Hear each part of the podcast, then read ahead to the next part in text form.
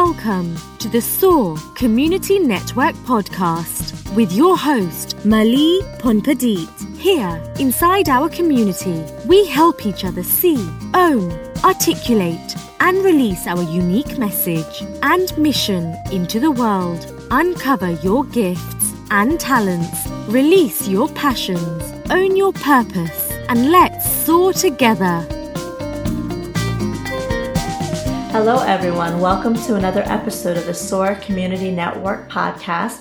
I am your host, Mali Phonpadith, and today we have Christophe Lafontant with us. Christophe is the author of the memoir, One Man, Three Hearts, Nine Lives. Christophe has been battling chronic illness since the age of six. Now at age 33, he has survived a pacemaker implantation, two heart transplants, kidney transplant, diabetes, liver stones, cholecystectomy, and tracheotomy. Wow, those are big words, Christophe. he currently lives with an extremely rare condition known as myofibrillar myopathy, but he refuses to allow his circumstances to limit his positive attitude and quality of life. His goal is to inspire others to enjoy their lives every day. Thank you so much for being with us. Oh no, thank you for having me. It really it's an honor. Well, I'm going to continue to keep practicing those big words because I know I'm going to have you back on the show. That's great. Well, I appreciate your time. So, let's start by going back to age 6. Tell okay. us about your journey since then and you know, where has it led you emotionally, spiritually, mentally today at age 33? Um, I would have to say that as a child, I was always well taken care of. I was happy. Um, but I dealt with a lot in terms of my medical condition, my health, and certain personal insecurities that I really didn't share with many people. Um, I feel that I grew up always trying to be something that I wasn't and try to fit in with people, whether it be physically or just appearing that I wasn't sick. I wanted everyone to think that I was okay and that there was nothing wrong with me, and that also included aspects of my sexuality and other different emotional things that I was going through. But as I went through various obstacles and suffered and made mistakes and learned, I found that life is really it's something that we need to take advantage of in the sense of just being ourselves and being true to who we are and accepting everything about ourselves including our flaws whatever they may be, and trying to learn from that and grow. I mean, I, I feel like I'm always going to be a work in progress, but I'm definitely happier with the person I am now versus when I was younger and didn't know any better to take, take advantage. So how how does that happen, Christophe? I mean, how do you finally fall in love with yourself, learn to love yourself? Um, through all of the pains and physical sufferings and emotional insecurities you've gone through, how does one finally um, sit here and state that I do love myself, I love my life?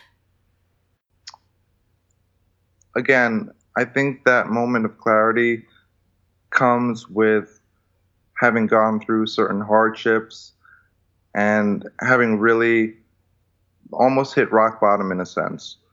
I got to some really low points in my life, and a lot of it had to do with the support of family and friends around me.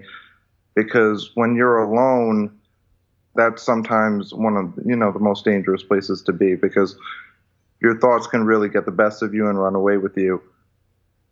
But when you have people that are you can rely on for support and encouragement and they kind of let you know that listen we accept you and we're here for you.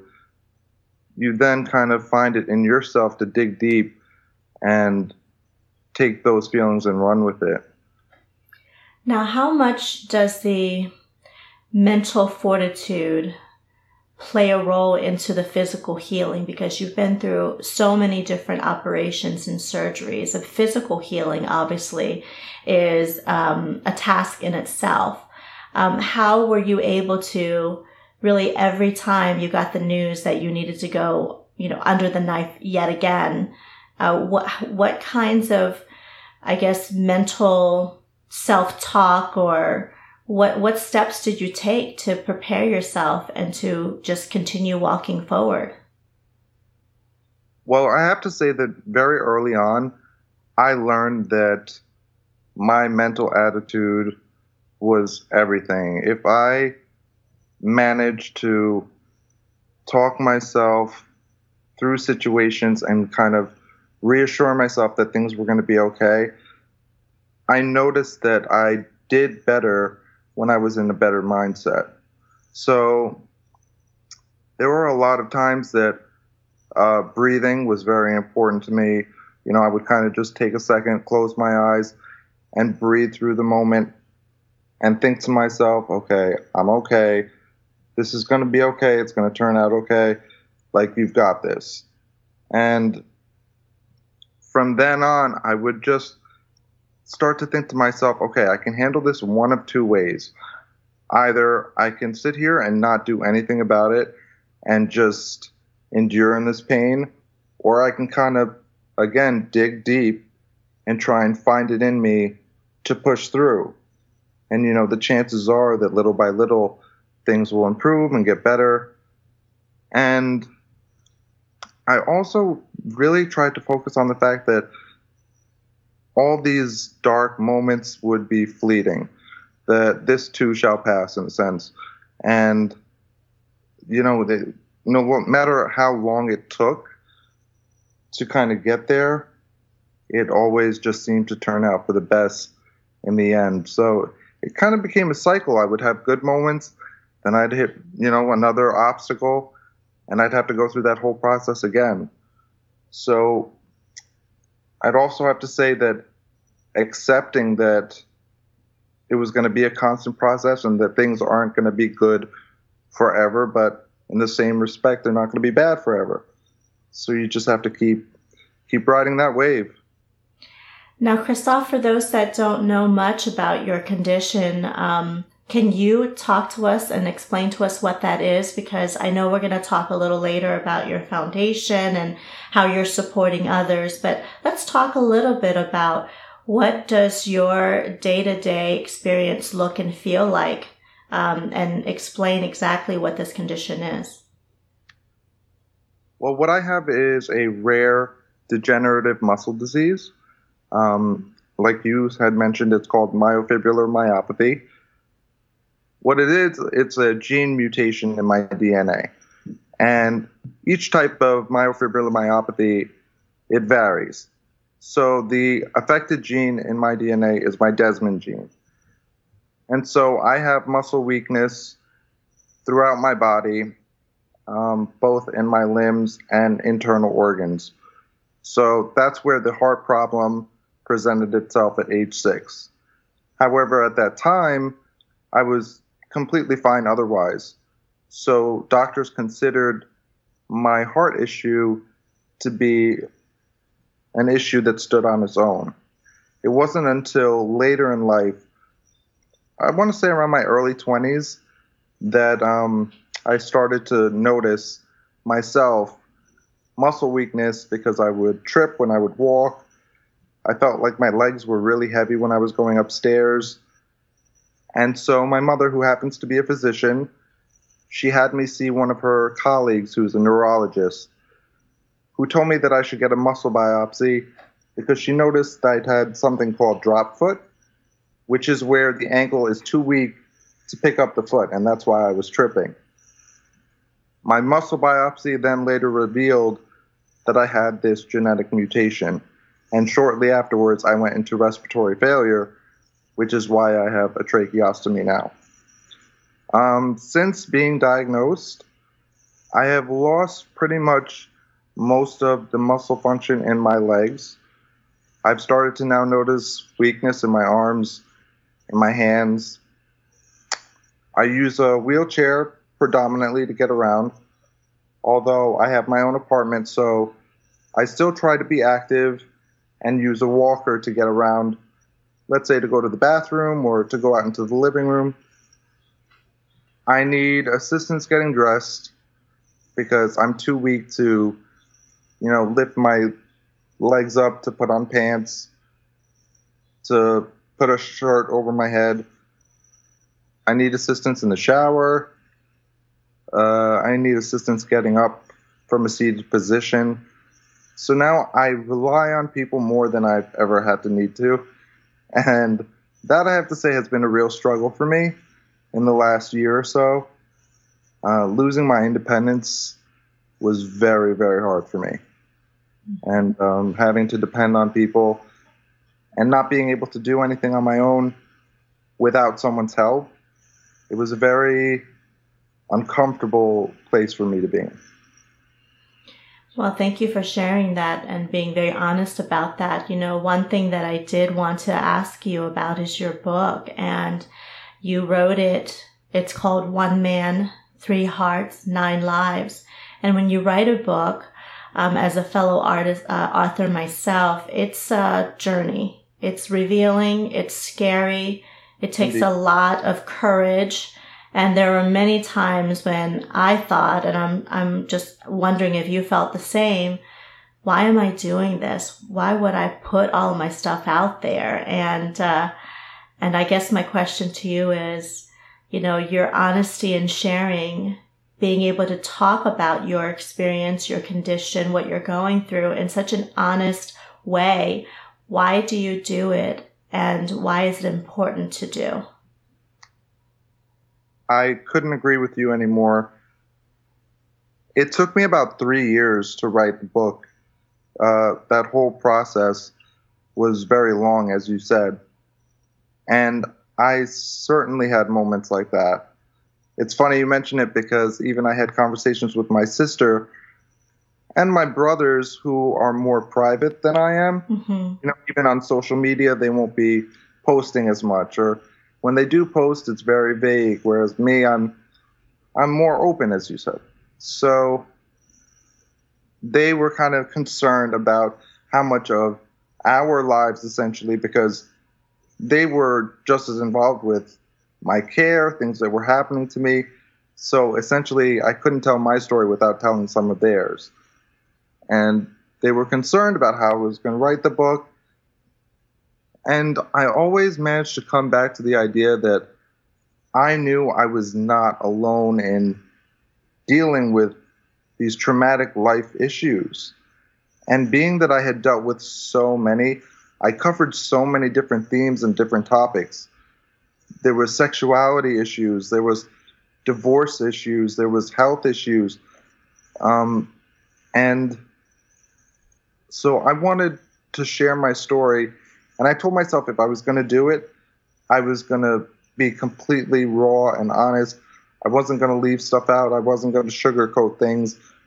If I was going to commit to that process, then I was going to make it as honest as I could because I wanted to be relatable to people. I didn't I didn't want to come off as phony. I didn't want people to I really wanted people to see that I had gotten to very dark places in my life and I have come out on top and I'm happy and I'm still doing my best to enjoy my life. And I really truly believe that when people read my book and then they see me as evidence of that testimony that they think to themselves, wow, maybe I can push myself a little too, and it's not always going to be bad, and that they can get to a happier place. And I'm, I must say, since writing it, I feel extremely fulfilled just by the amount of people that reach out to me and tell me that indeed my book did that for them.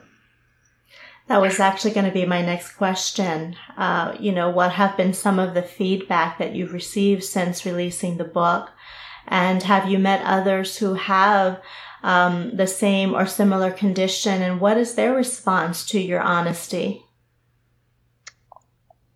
I have to say it's been more than I even expected.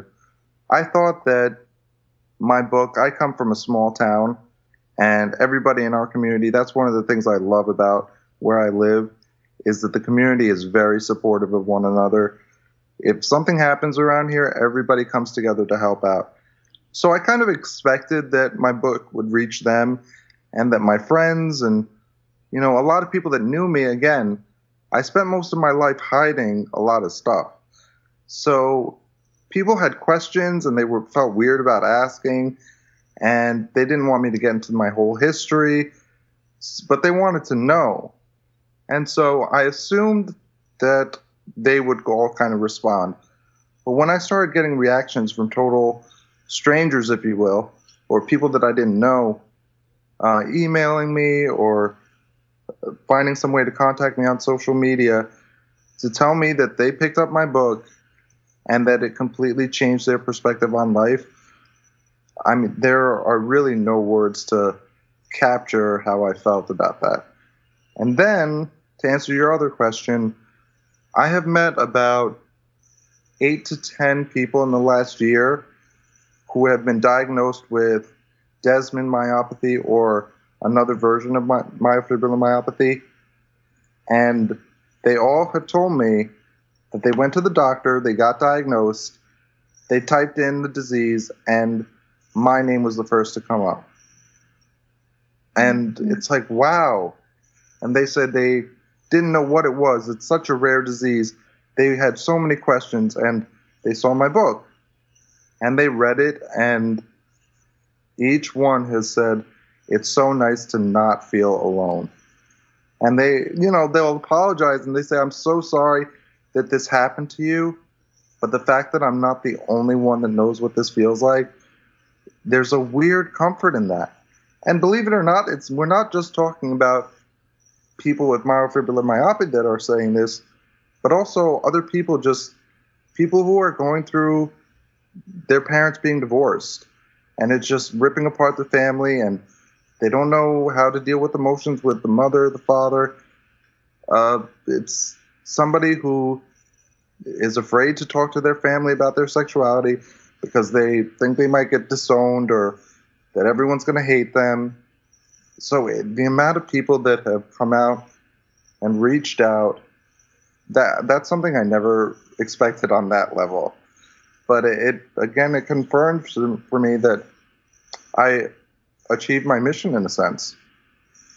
Now, Christophe, the book really um, talks about so many things. Like you mentioned, it talks about divorce and deep seated family betrayals. It talks about sexuality and, um, you know, your struggles with it and then being able to, to share that with the world at age 27 and letting people know that you are bisexual. I mean, all this is so raw, so open and so honest. Um, that it's very inspiring. And I can imagine that a lot of people are picking up the book, looking you up and saying, thank goodness somebody has the courage to say these words, tell their truth, because now I can move forward with my own truth.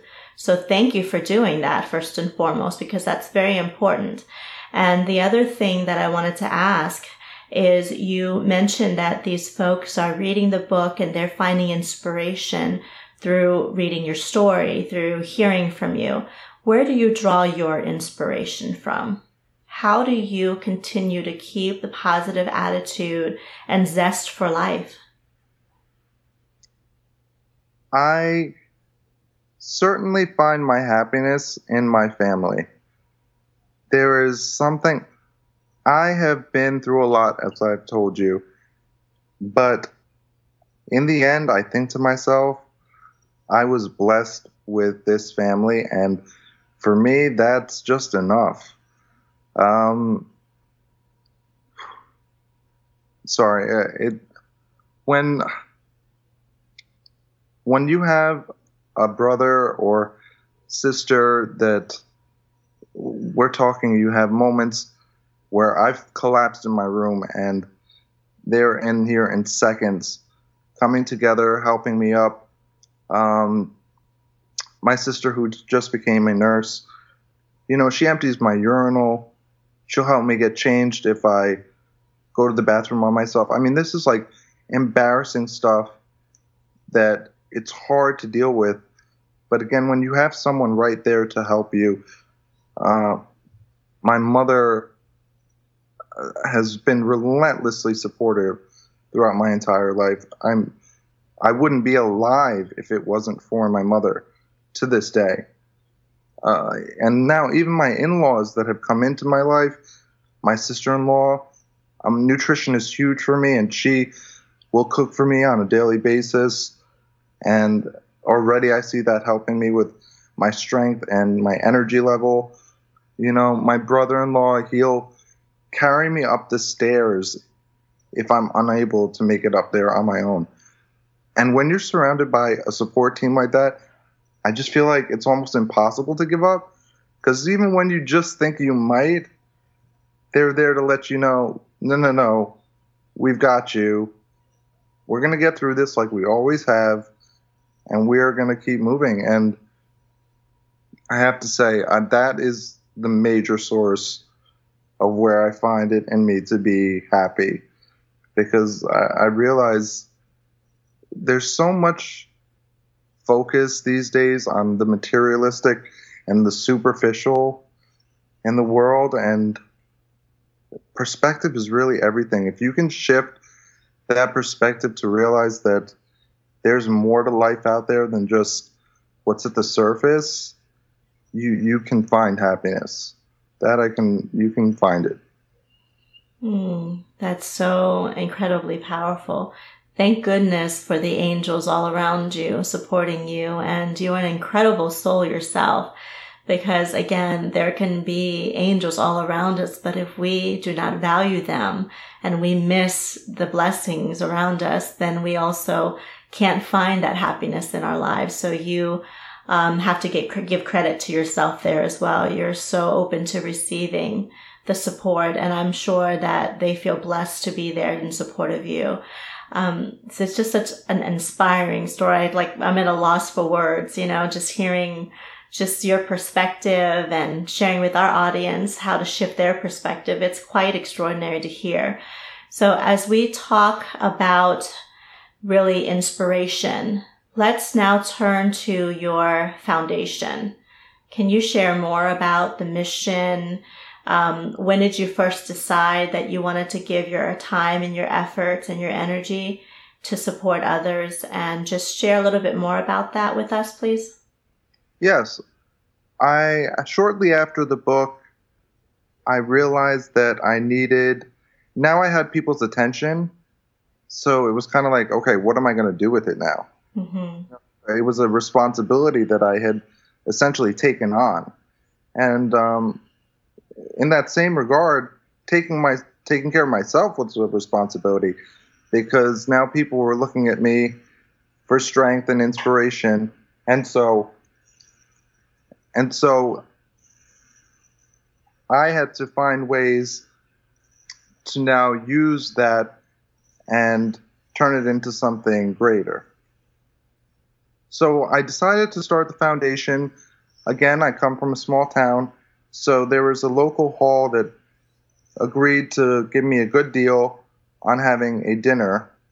And being that I'm also someone who likes to throw events, I love a good party, I know how to put together a good party. I figured, what if I invite people to come out for a nice evening?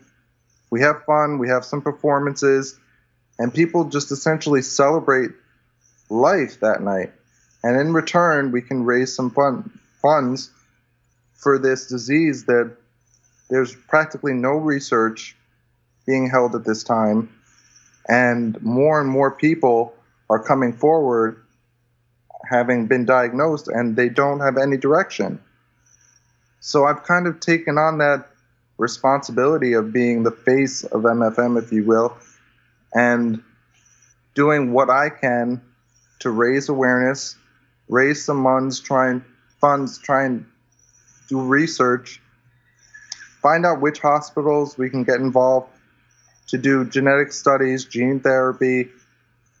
There's different options, and so I just felt like there was more that needed to be done after I wrote the book. I couldn't just stop there.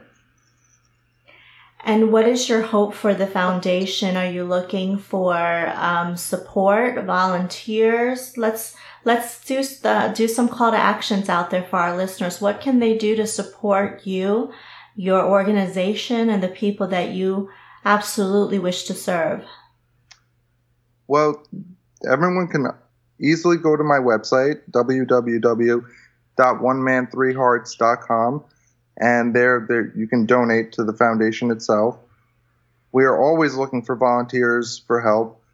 Uh, we have another dinner coming up in the fall, and there's a lot that goes involved with that. So, any volunteers are more than welcome to help. If you have any decorating skills, or uh, even if you wish to donate any raffle items or prize packages, things like that, we're always accepting that. So yeah, people can certainly help. It's we will never turn down help. That's for sure. So, where is the foundation um, event, your dinner, going to be? Because you know we we have listeners from all over the world, so we want them to know exactly where it's going to be for those that can attend or support locally. Uh, well, it'll definitely be in the Norwood area.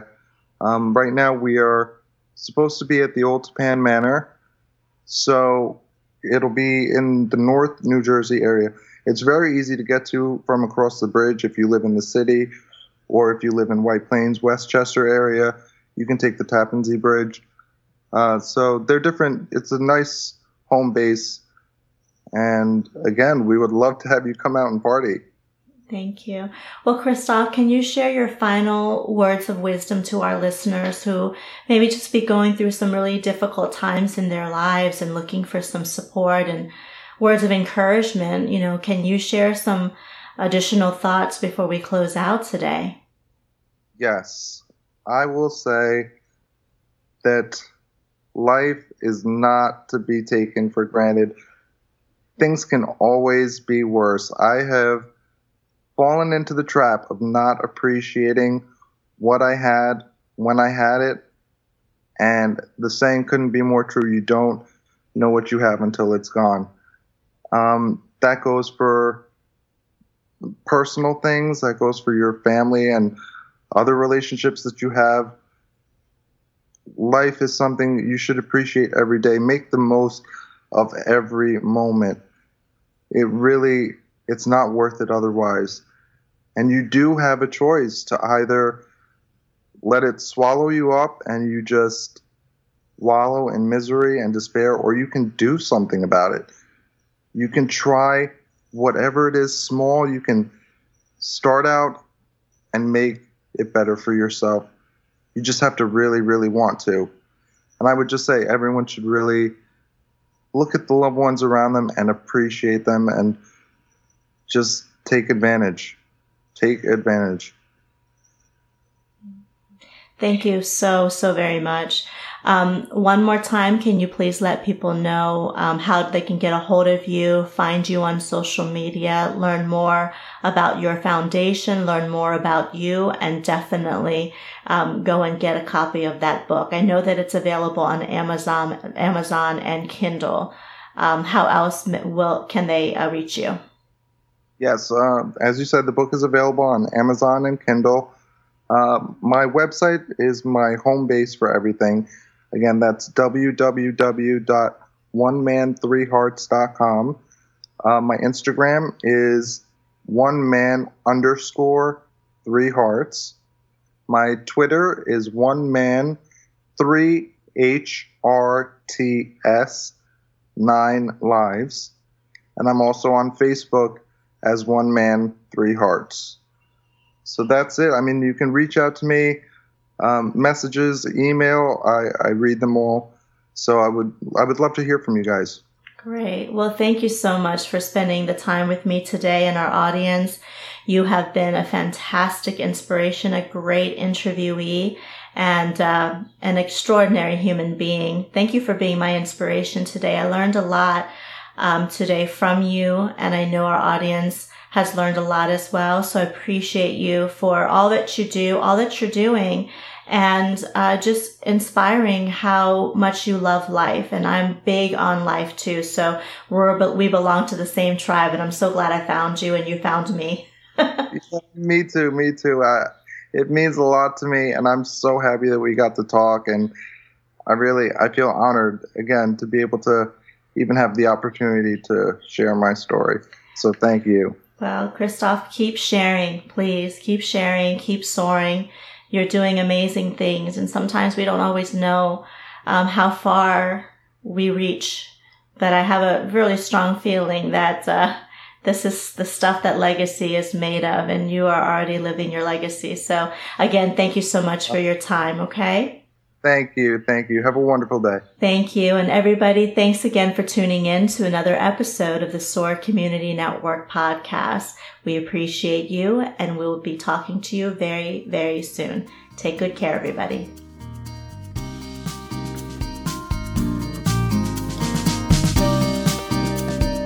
Thank you for tuning in to another episode of SOAR Podcast. Join us by visiting soarcommunitynetwork.com.